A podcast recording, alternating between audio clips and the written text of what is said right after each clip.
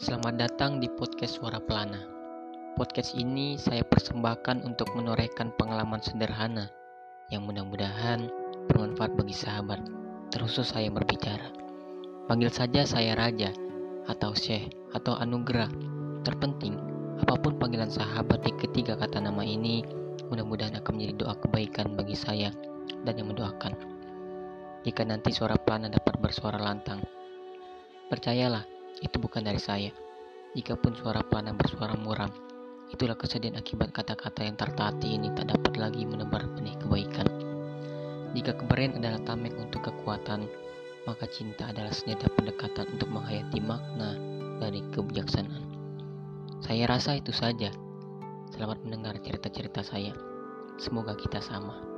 Sama-sama menjadi orang yang terus berjuang di jalan kebermanfaatan.